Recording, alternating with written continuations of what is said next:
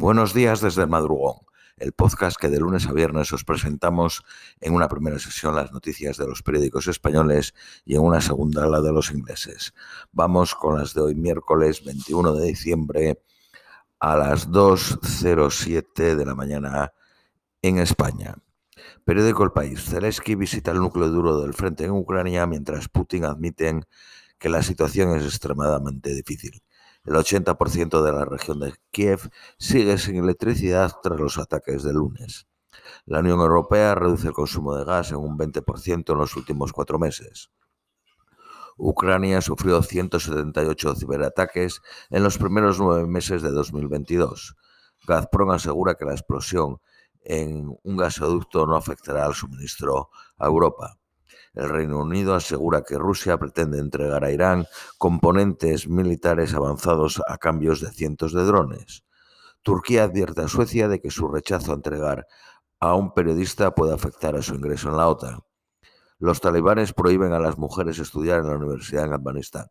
La Guardia Nacional estadounidense cerca la frontera con México. El Congreso de Perú reconsidera el adelanto electoral para frenar la protesta. El primer ministro británico se niega a negociar con el personal de la sanidad pública pese a la oleada de huelgas. Más de 100.000 enfermeras secundan un paro de 12 horas para pedir mejoras salariales. El gobierno pide a los ciudadanos que eviten las actividades de riesgo ante la huelga de ambulancias de este miércoles. El banco Wells Fargo, condenado a pagar 3.700 eh, millones por prácticas ilegales en préstamos y comisiones. La familia de Pedro Castillo ya está en la Embajada de México en Perú y se negocia sus salvoconductos. La justicia alemana condena a dos años de prisión a una exsecretaria de un campo de concentración nazi de 97 años. Noruega vincula con pepinos españoles los brotos de, brotes de salmonela con un centenar de casos y decenas de hospitalizados. Periódico ABC. Putin fijará el miércoles en una reunión los objetivos del ejército ruso para 2023. Ucrania reabre de, eh, eh, recibe de Estados Unidos una subvención de 2.000 millones de dólares para apoyo eh, presupuestario. Se destinará al pago de pensiones y salarios a los trabajadores de emergencias sanitarias. Zelensky pidió a instituciones y ciudadanos de todo el mundo apagar las luces este miércoles 21 de diciembre como gesto de solidaridad con Ucrania. Cruz Roja envía 18 vehículos a Ucrania, Hungría y Polonia para mejorar la atención afectados por la guerra. El gobierno de Ucrania y UNICEF organizan trenes con actuaciones festivas y regalos para los niños ucranianos. Rusia y China realizarán ejercicios navales conjuntos al sur de Shanghái. Eh, Kylie, la que fue mm, vicepresidenta del Parlamento Europeo acusada de corrupción, admite que pidió a su padre que escondiera el dinero de los sobornos de Qatar y Marruecos. Perú transmite a, Petro, eh, que es el presidente de Colombia, su malestar por decir que Castillo ha sido depuesto por un golpe parlamentario. Perú también ha expresado a Colombia, México, Bolivia y Argentina su molestia por no reconocer el nuevo Ejecutivo. Periódico El Economista, Sánchez marca el récord de uso de decretos ley al superar ya los 130, rebasa los 127 propios del gobierno de Rajoy. El gobierno subirá los peajes de las autopistas un máximo del 4% en 2023.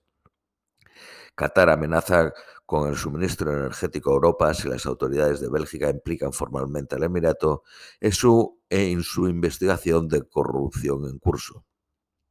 Pero solo compromete el 3% del suministro de gas nacional en caso de España.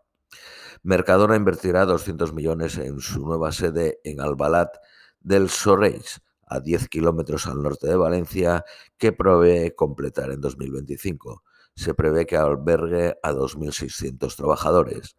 Periódico Cinco Días. Iberdrola estudia un plan de viviendas en alquiler para exprimir su cartera de suelo. Los acreedores rescatan pronovias y se quedan con la compañía. Lidl eh, reducirá el ritmo de aperturas en España. Kides Class se integra en Zara, que es la Kides Class es la tienda para niños.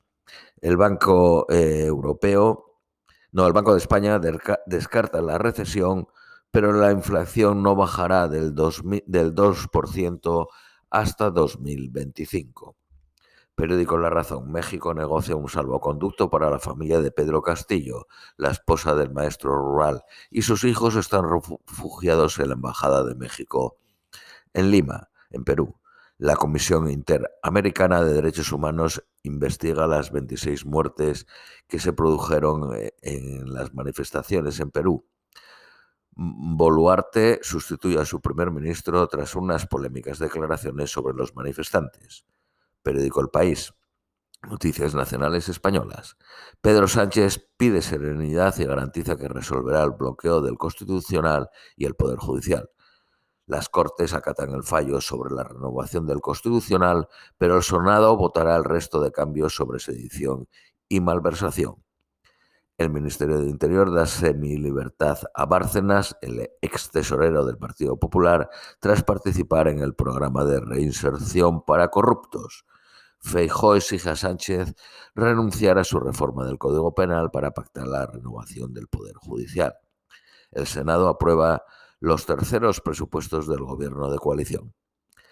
Las eh, autopistas rescatadas seguirán siendo del Estado al menos hasta 2032.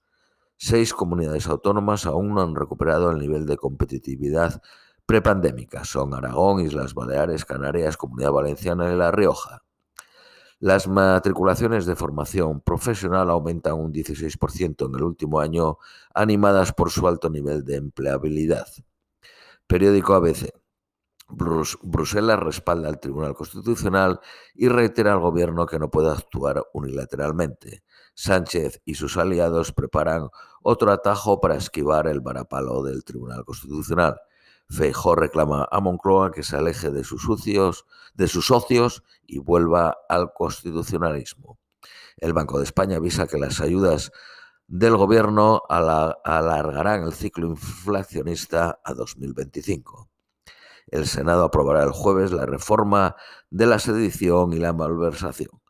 Periódico La Razón. El 5% de los niños no tienen acceso a un plato de carne. España ocupa el segundo puesto de la Unión Europea en este indicador.